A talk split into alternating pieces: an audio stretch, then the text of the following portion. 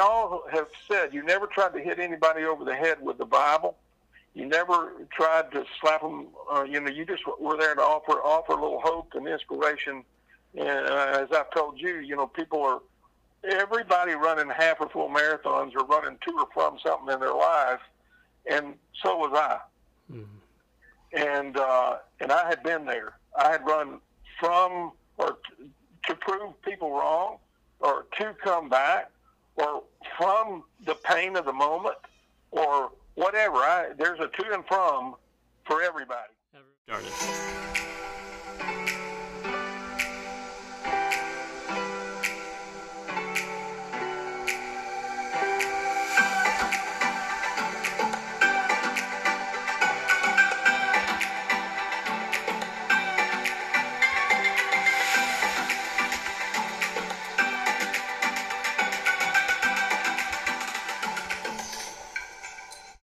And welcome to the podcast, Chris Gillespie. He's the founder of Team 413, also known as Grace Runner Ministries. And he and his wife have been at countless expos and across the U.S. at races, uh, doing this for a number of years, uh, since 2003. And I, I, just really wanted to get his perspective on this unique part of running culture and uh, why he does the work. So thanks for joining us, Chris. I appreciate it. So let me just ask you, Chris, what gave you this idea, and how did how did it get started? Um, you know, we were founded in 2003, um, and you know that's the date. You know, we're going on uh, coming up on 17 years um, as a ministry, which blows my mind. Uh, but um, it really started God was putting the puzzle pieces together even before that in, in 1986. Um, I, I think I, I don't know what year you were born, Mark, but um, you might not even been born in '86. So, uh, for the record, I was about 10 years old, middle school track age, but I know that you were already doing many years of athletic training at that point.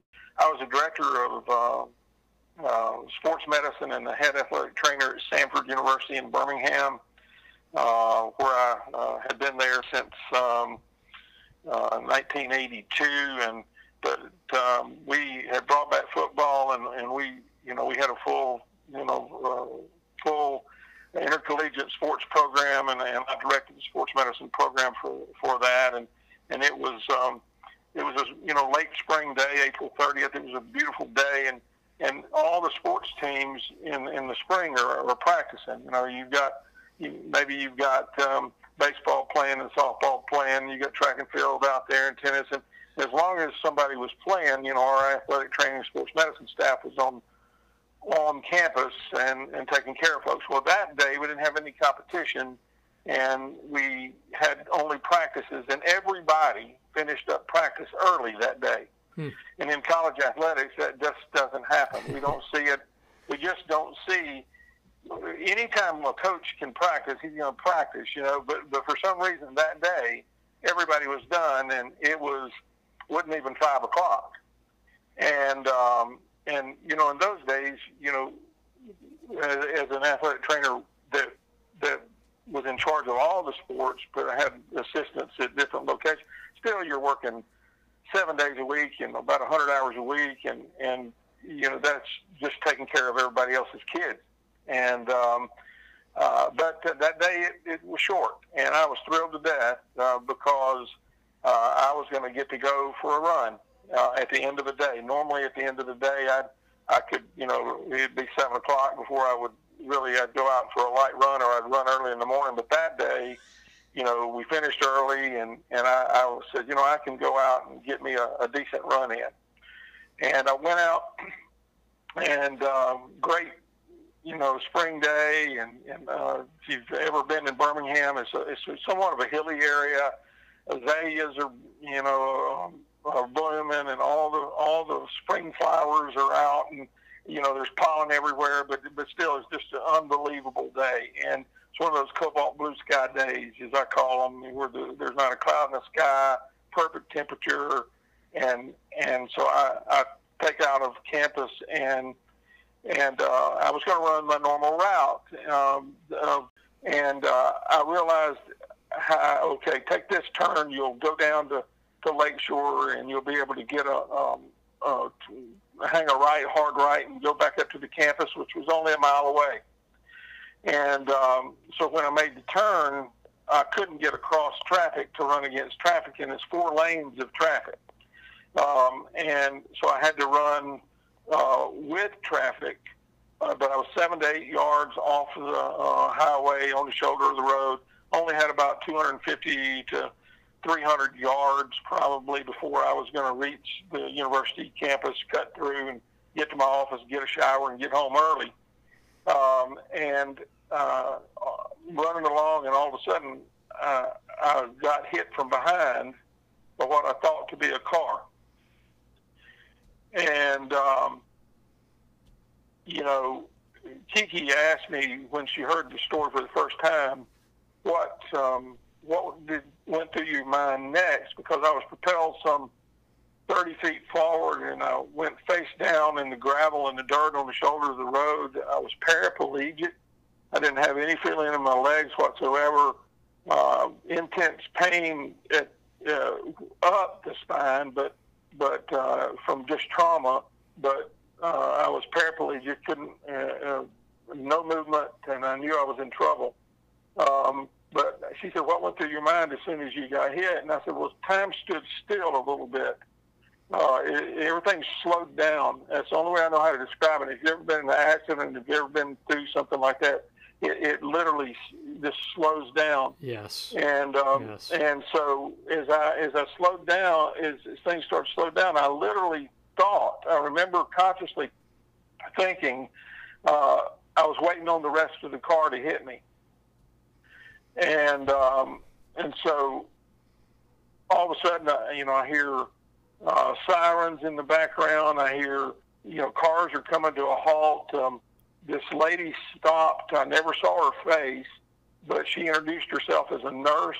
She stooped down beside me and and um, and talked to me and and calmed me down. And I I, I told her what I did for a living uh, as a, in sports medicine. And I said, look, I said number one, am, do I appear to be broken up?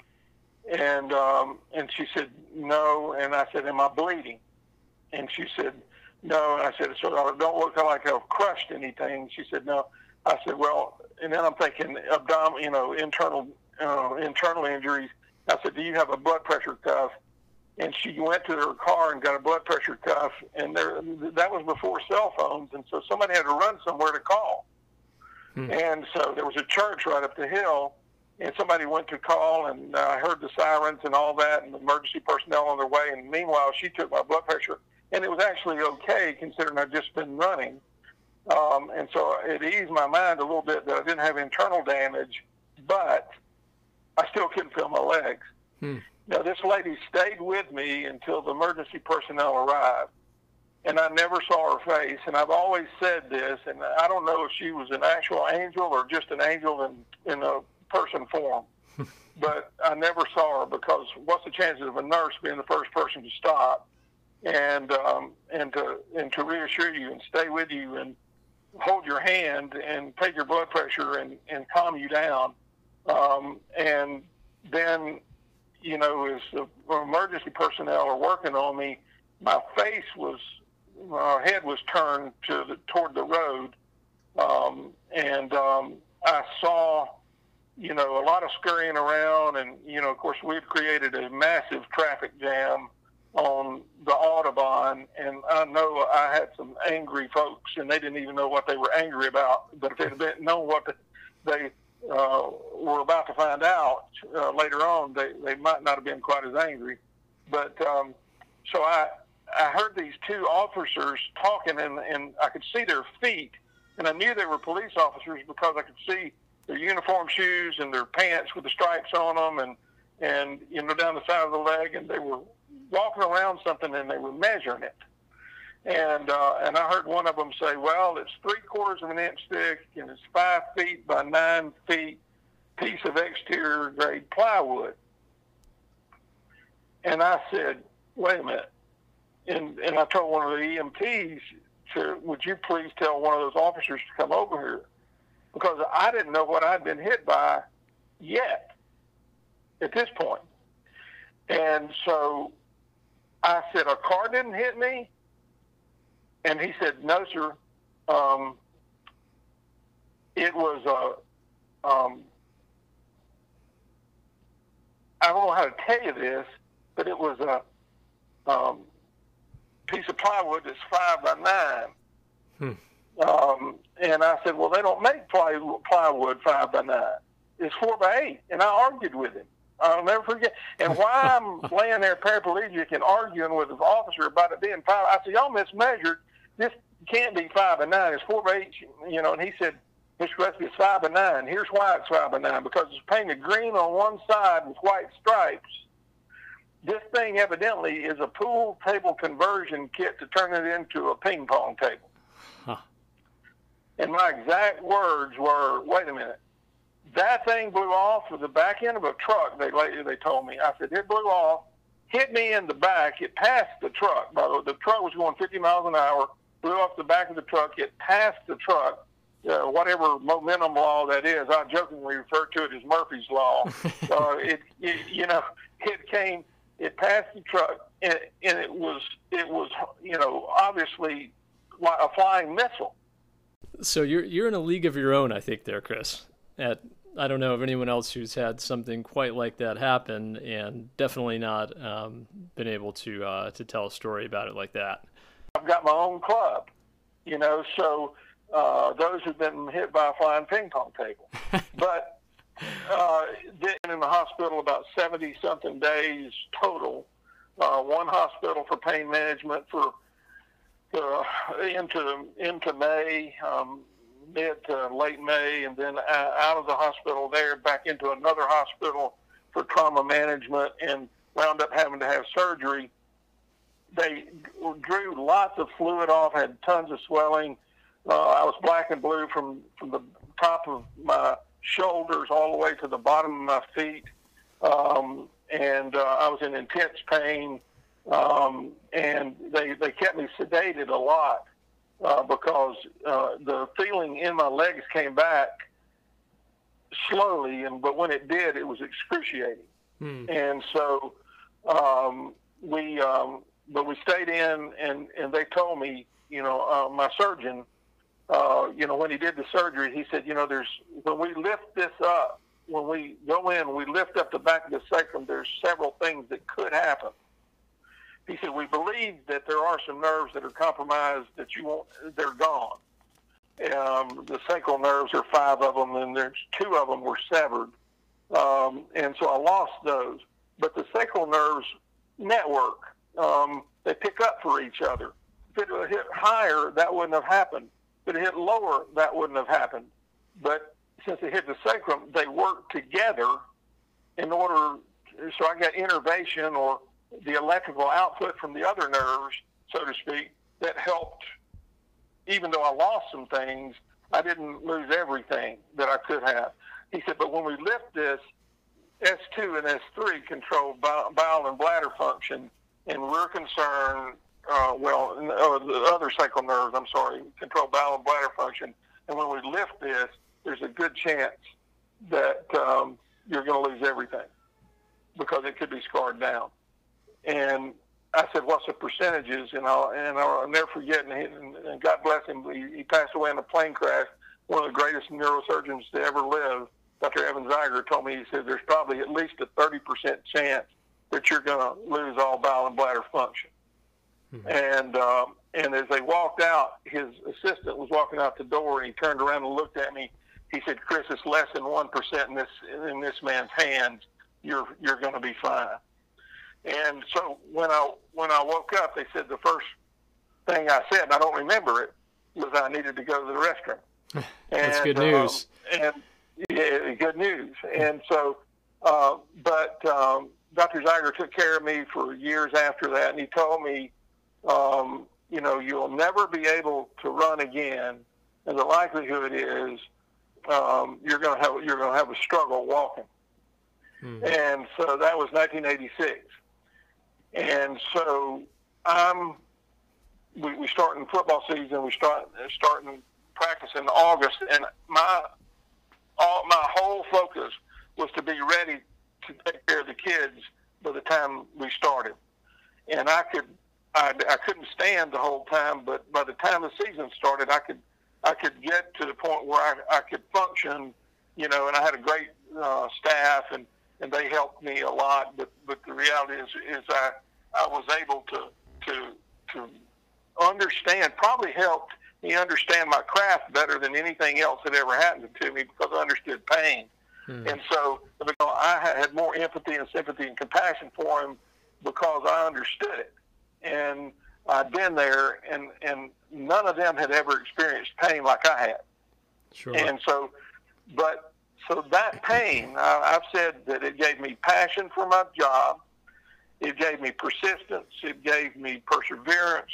And it literally was the path, and I use a lot of P words, but it was the path to put me in a position to later in my, my professional career be inducted into three halls of fame for athletic training, including the my the last the last thing and the last award that that you you know that you're honored with in your profession. I was inducted into the National Athletic Trainers Hall of Fame, and so between that time and you know early 2000s it sounds like you actually didn't run that much it, it was not until fairly recently well the last i guess couple decades now that you've gotten really into um, you know back into marathoning or first into marathoning and also um, started this organization 86 to 2002 i didn't run hmm all right so i somehow you know, that all believe, somehow that I all believe, came back to uh, to running yeah. team 413 in the end yeah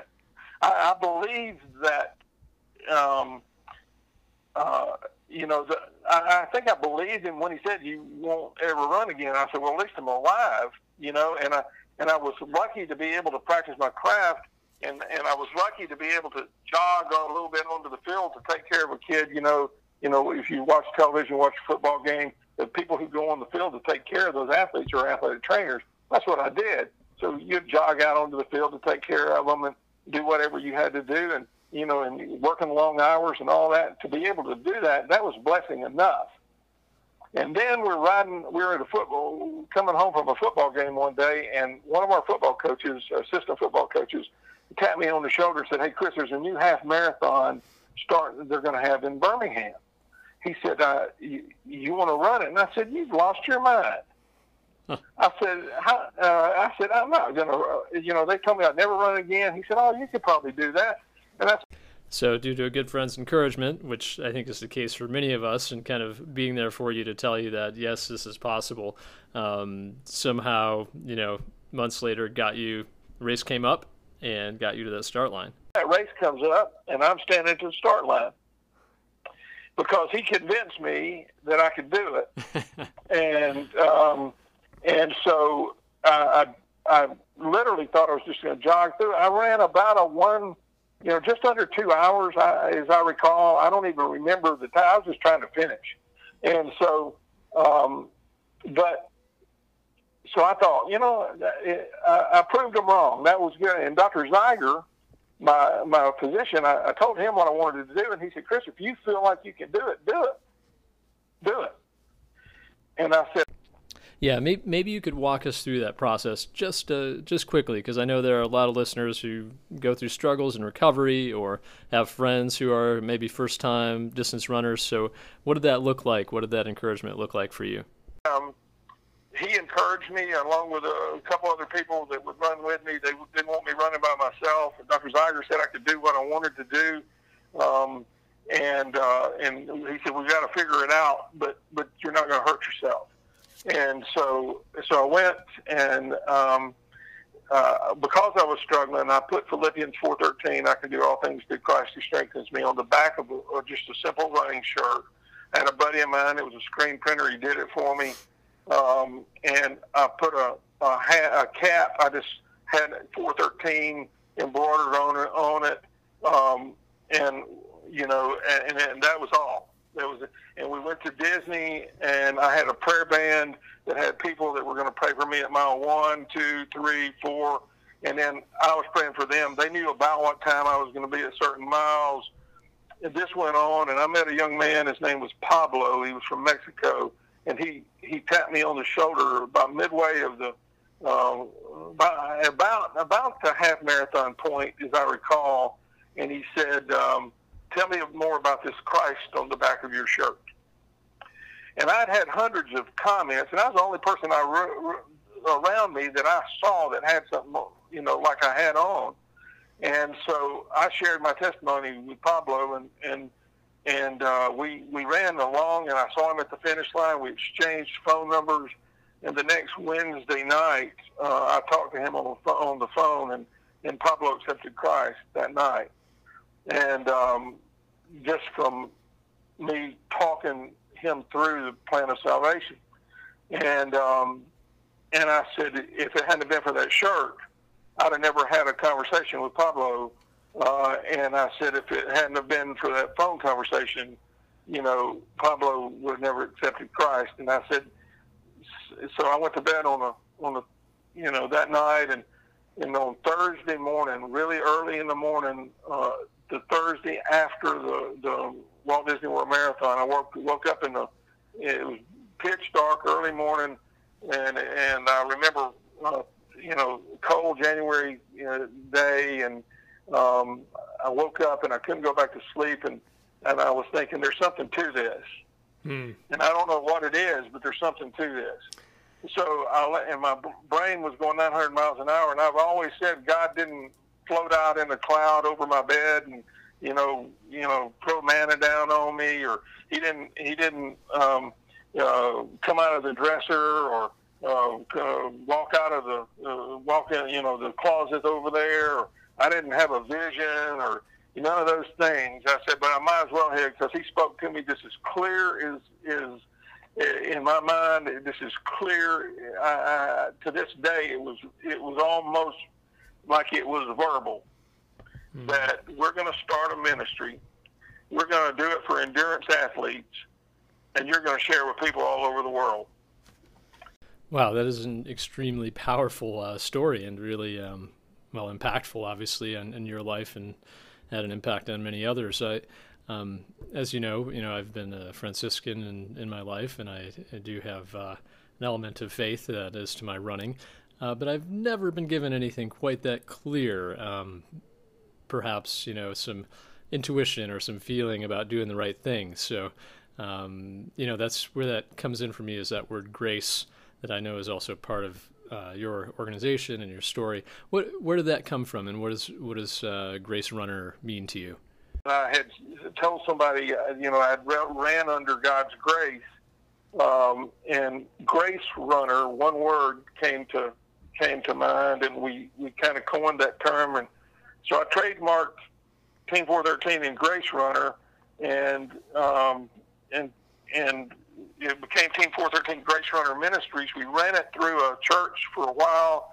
Then, you know, eventually we became our own, um, you know, standalone nonprofit ministry. And and um, uh, but 17, you know, about 17 years after the fact of of being told you'll never run again, from 2002 or three, and then founding of 2003 until today, the same guy they told you'll never run again has run over 170, 175, either half or full marathons. And oh, I've always said amazing. it was only by the grace of God.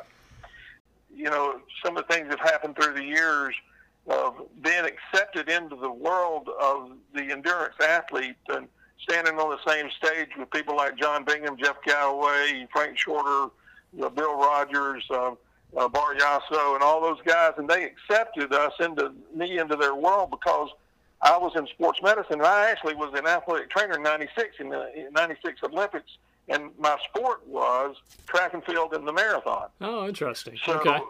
So I so I took care of them. So they said, "You took care of us." you've gone into the National Athletic Trainers Hall of Fame. You know, you've been in, you know, you've achieved all these things. You've got your gold medal.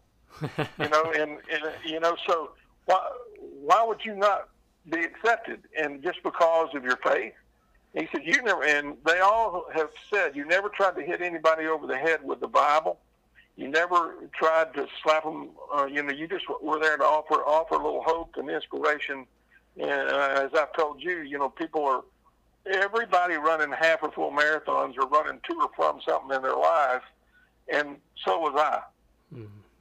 And uh, and I had been there. I had run from or t- to prove people wrong, or to come back, or from the pain of the moment, or whatever. I, there's a to and from for everybody. Everyone's running to and, or from uh, something. Yeah.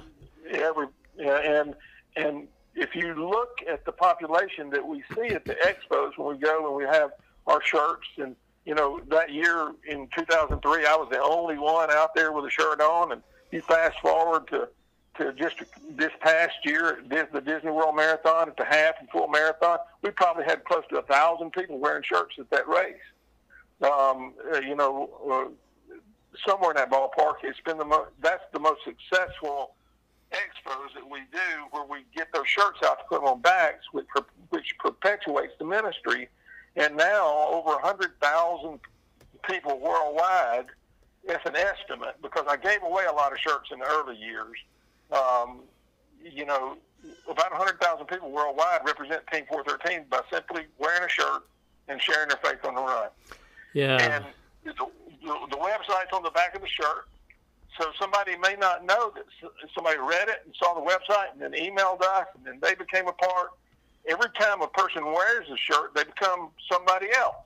So every time a, per- if a person wears the shirt 10 times, they're 10 different people. Hmm. And then they, they see it. And I had a buddy of mine who's a, well, what do you call them, an actuary, the guys that try to figure out percentages and numbers and and they okay. they're too smart for their own good. You know, they try to they, they, you know they they figure out you know what's the possibilities you know the, for insurance companies and all that. And he he kind of knew our our background about how many shirts we went through a year and how many people we got in front of. You know, give me a list of all the races you've been to and so forth. He came back to me and said, "Chris, y'all get in front of close to 10 million people a year." Interesting. I went, how, how how's that possible? And he said, "You wouldn't understand it." that's probably a good way to put it. yeah, yeah. I said I don't need to understand it. That's that's ridiculous. And and he said, well, think about it this way. Do you ever not run in a Team 413 shirt? And I said, never. Every time I exercise anywhere, anytime, I'm in a Team 413 shirt. And I said, I rarely am in my shirt that I don't get somebody to comment on it. And if I'm at the gym, there may be a hundred people at the gym. Well, the, it, the, tomorrow it may be a different hundred people. And in a race, you know, I'm running in a pack with the same people, but at different races, is different packs and different. And then there's somebody else. You may be up there in the front, and somebody else is seeing it. So sure. the exponentiality and multiply that by yeah. By, yeah, he said he said a hundred thousand people is more than that because once they wear it twice, they're two hundred thousand people, and once they wear it three times, they're three hundred thousand people. You know, Chris, and that, it, that reminds me of. Uh, yeah, that reminds me of the analogy that I that someone had shared with me about that is it's kind of like a running chaplaincy because you know how chaplains are the chaplaincy in hospitals and in places where people share their joys, they share their pain. Sometimes they share, you know, very, very personal aspects of their lives. I think that kind of presence is what, you know, sometimes people see when they see someone running in a Team 413 shirt, or maybe they just have something that they're going through that they want to talk about. It doesn't necessarily mean that you're you're pushing uh, a certain worldview or a certain religion on them, but it says to them, "Hey, I'm safe to talk to." Um, hopefully about something. I've had, you know, and, and I think that's it. It opens a door that is non-threatening, hmm. and and so people will say something to you when they are at their maybe the at a spot of their greatest need. I've always said we are there to meet people at the very point of their greatest need. Mm. And so, uh, if we can do that, uh, by simply tapping somebody on the shoulder and saying, God bless you. Um, or they tap me on the shoulder and they say, thank you for wearing that shirt today. And that's the common story we get. Hmm. Is I saw your shirt in such and such a place, and that guy helped me get through, or this lady helped me finish, or this person prayed for me, and now I want to do that. I want to pay it forward. I want to do something to, to be, I can do this. This has opened doors for me to share my faith in such a way that I never knew I could do it. And then it opened up doors for me uh, to unapologetically share it in other forms all around me in different aspects of my life that, that people don't get is it opens a door that's non-threatening. Chris, what do you think it is about specifically about distance running that um, that maybe opens the door to? I, I, think there's something there that opens the door to people talking about um, spiritual life or about their deepest yeah, yeah. Uh, deepest yearnings. Well, I think I think it's this, and, and I've I've done a lot of thinking about this, and I've I've spoken about this before. Um, in our in our Christian life, I've always said this that the the foot uh, the the ground at the foot of the cross is level. We're all we're all the same. Doesn't matter how much money you got. Doesn't matter. You know, the ground at the foot of the cross is the same Christ looked us in the eyes and said, if I, you know, when he died for us, he said, if I can't love you, I can't love another, for you are the love of my life. And he was talking to us collectively and individually at the same time. So that ground was level for all of us. We all, it's the same path. It, and I think running has many similarities to that. Hmm. Because the person that's going to win the race It's got their feet propped up. When I'm worried about starting, they're in the hotel with their feet propped up eating a bagel. Um, you know, they, they're going to finish that race in two hours and you know change, two fifteen, two some you know faster, some you know races they've the, the winning time are, are a little slower, but but still, you know, they're they're going to finish way before I hit the halfway mark. Um, hmm. And then the last person in that race the the person who's never done anything physically in their life, who's never been athletic or never accomplished anything athletically in their life, ran the same race that the person that ran and finished first and won the thing did. They get the same medal that that person gets. Hmm. And the Christian walk is the same way you know, only so many people play pro basketball. Only so many people are going to play pro football. Only less than one percent of those who are really, really good ever make it to the highest level. Play on that same court and, as the pros. Yeah, that's true. Yeah, yeah, and, but but on a but on a course that that world class guy, Meb wins the Boston Marathon. The very last finisher at Boston ran the same course he did. That's right, right behind his footsteps. And you know the thing, Chris, yeah. that you said while you were describing that analogy that stuck out to me was the the part of the gospel message which I think is often lost, and that is that people are loved equally, and that's what we're called to do as well. I, I think modern, particularly modern religious institutions, are really bad at this because they're they're they're focusing on the question of what you know how do we get more people in how do we, um, you know, how do we meet our goals? Um, where do we stand on issues? You know, what's our presence look like? Um, sometimes, as opposed to just that one-on-one um, ministry, like a chaplain would would do, of just saying, "Hey, I'm going to meet you where you are. I, I don't care." you know what your faith is. I'm I'm just here to love you and to support you um, yeah. when you're having yeah. a hard time. You know, and, and we rarely rarely do we get a, approached by somebody with a negative comment. Rarely.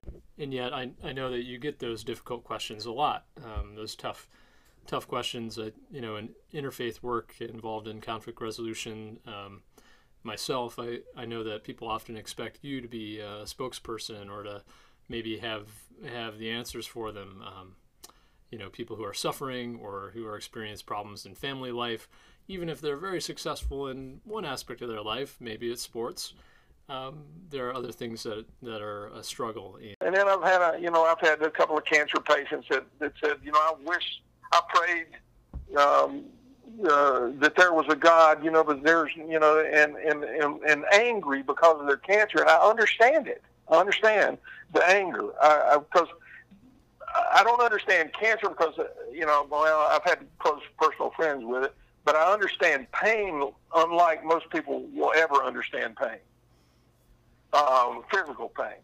Hmm. And I live with it every day. I've lived with it since 1986.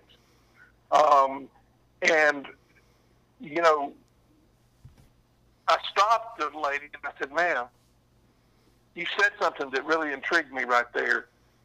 You said there's no God, but who'd you pray to?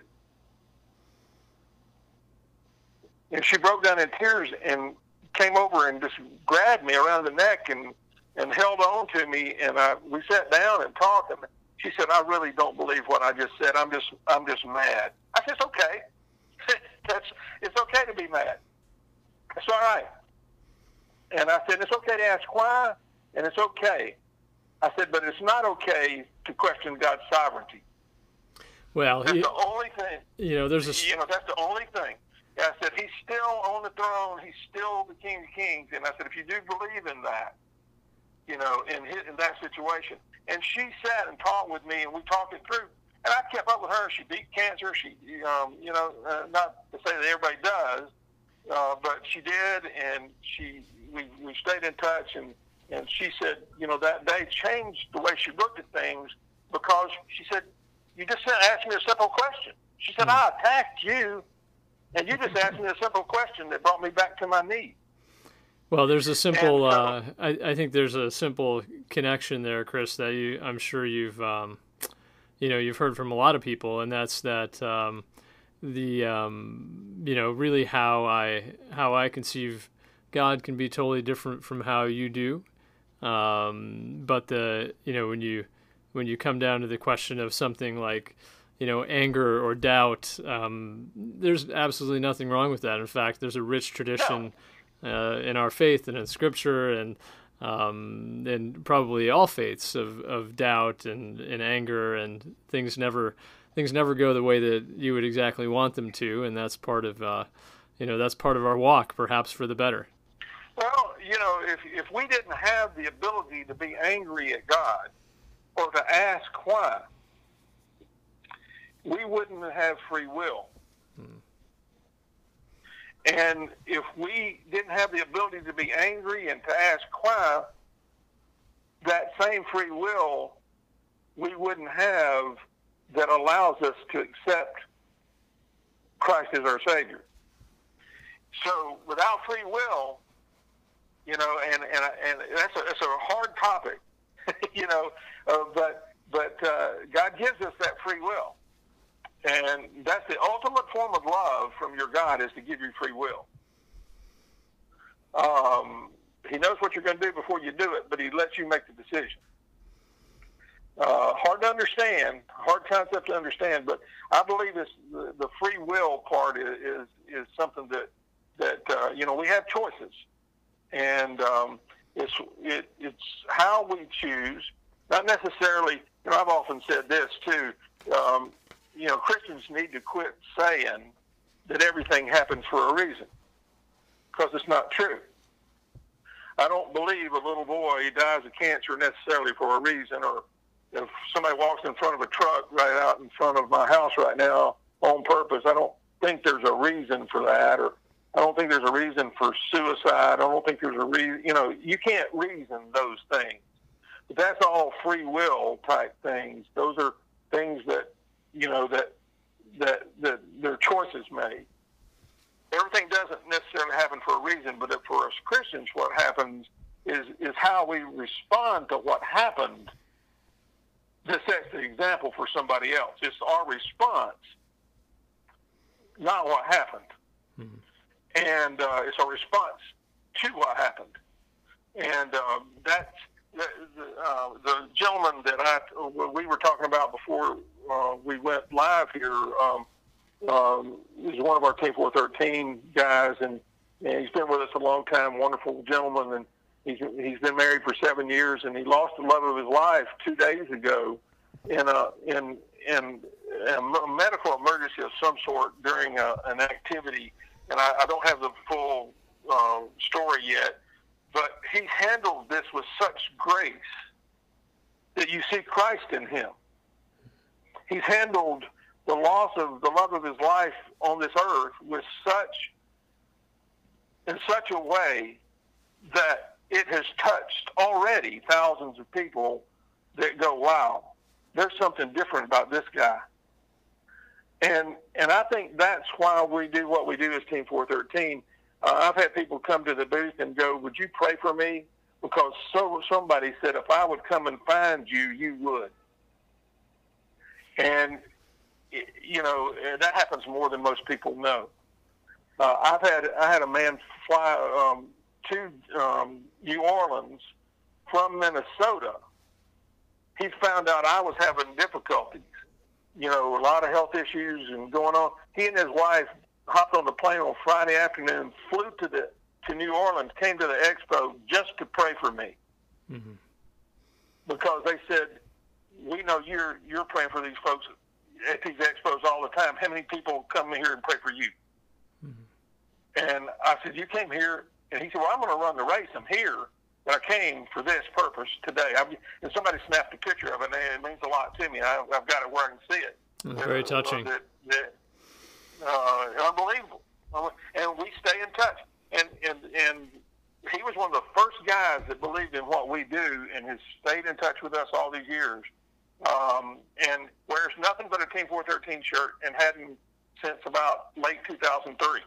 Hmm. Um, and all of his training runs, all of his, uh, he's run probably all 50 states, um, and um, just a wonderful gentleman and and godly man, and and so there's there's much about what we do that people never see. Um, and uh, is I, I, I think I, I used the term the front of the uh, the dining room of the restaurant and the kitchen. Nobody wants to see what's going on in the back in the kitchen, how it gets prepared. They just want to see the final result. You know, and in ministry, in many ways, is like that. They just want the result. They don't want to see what all it took to get you to that front of the house, to that expo, to that race start.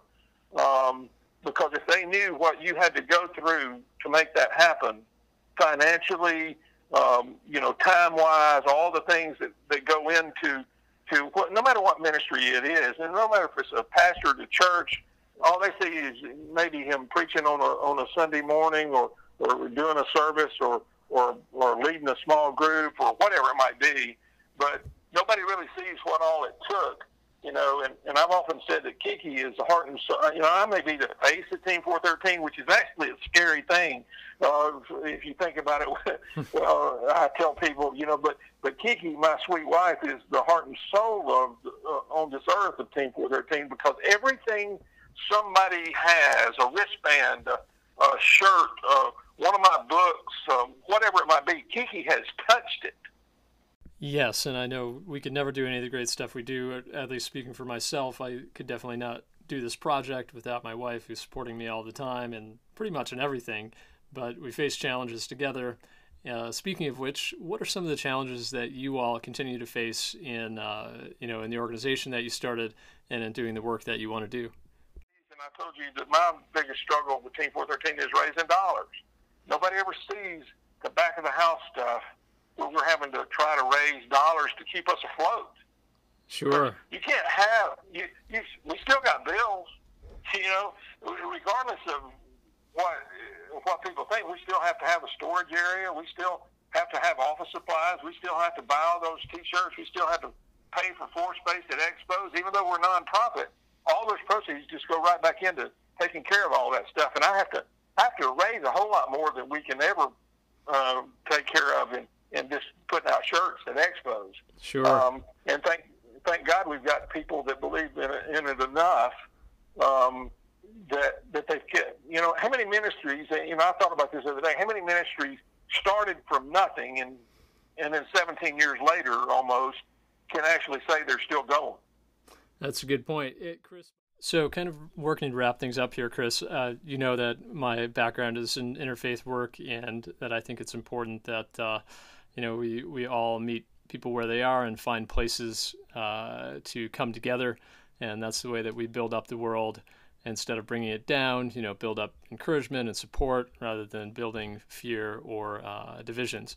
So, um, yeah.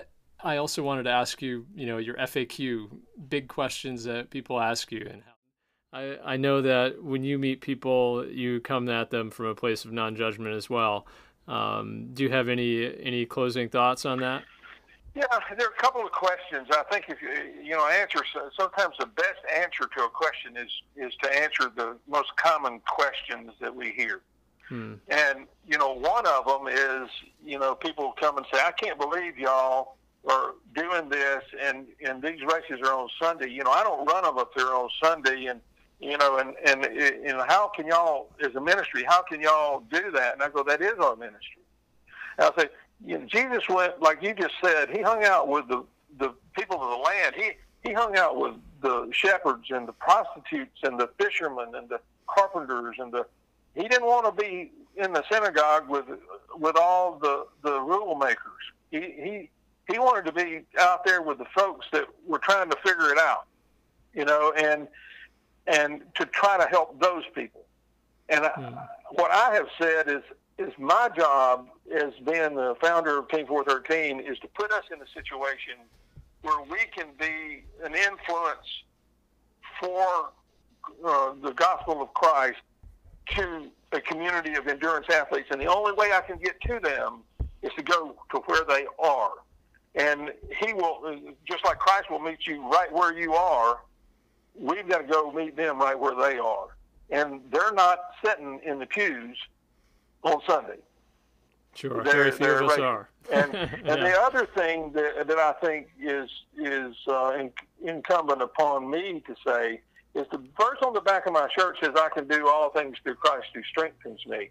But it doesn't mean I can fly uh, like Superman or run a four minute mile uh, for 26 miles the all things encompasses all the gifts and talents and trials and troubles that, that I have in my life. Just like Paul, you, you go back up to verse 11, he says, I've been wealthy and I've been poor. I've been, uh, you know, I've been through good and I've been through bad. But through it all, I can only get through it with the strength that only Christ can give. And so we have to understand that it doesn't really mean that I can go out and I can, I might if I fail at finishing the marathon, doesn't mean that I didn't do what I was supposed to do. It, I've done exactly. I've, I've if I put everything into it, I've lived a life of the trials and troubles and the strengths and the and all those things that I've been gifted to be me. I can't even be me without the strength that only Christ can give. Hmm. And that's that's the actual that's the actual gospel of Team 413 message or the message of the gospel of Team 413 is not. It doesn't mean that all doesn't mean everything. It's the all you are. Mm. It's the all that you should be. It's the all that encompasses your personality, that who God made you to be. How are you going to be that without His strength? And mm that in itself is the ministry of Team 413. That's awesome, Chris. Well, I, I definitely appreciate your time and your continued, you know, every bit of energy that you give, I know reaches others, you know, whether they're Christian or non Christian. I think everyone responds to um, the message of love and the message of support that you give as a, as I said, as a running chaplain, in my opinion. And um, I'm just grateful for all the races that you're at and for being there for my wife and for many others um, in their in their walk and in their time of difficulties. So thank you. Just like me, you uh, as we say down south, you way out kick your coverage. so, um, uh, but uh, she's she's a joy, and and just like Kiki, my wife is. Um, uh, on this earth, I have called her the angel who rescued my heart. If it hadn't been for Kiki, I'm not real sure where we'd be. That's a story for another day, how we met but it, we met through Team 413. All right, and uh, that's a good thing. And uh, and that is a uh, that is a um, it's a story within itself. So Uh, but uh, I appreciate um, the opportunity to share, and if I can ever help you, you let me know. Thank you, Chris, and uh, many blessings in your work, and of course, happy running. All right, you too, bro. And thanks to all of you for joining us for this episode. We're going to be continuing our faith, social justice, and running series by talking to a director of a film which delves into Navajo running tradition and their spirituality, as well as Bushmen in Africa and how their culture really impacts running today as we know it. And lastly, we'll visit some Buddhist monks and their pursuit of running and how that's become a part of their spiritual ritual, how it's life affirming for them. In terms of our next episode, we're going to be talking to a few race directors. And this one I think you'll really enjoy because we have a race director who has organized hundreds of trail races, and he has some unique insight into the history of trail running and why it's grown so much in the U.S., as well as hearing about Western states, if you haven't heard of it, kind of the pinnacle of trail running in the U.S., and how he's successfully ran three times, as well as many other accomplishments. That's Andy Matthews, who runs the Crim in Southwest Florida, the Croom, rather. In terms of all that you do, I wish you happy running and all the success that you can.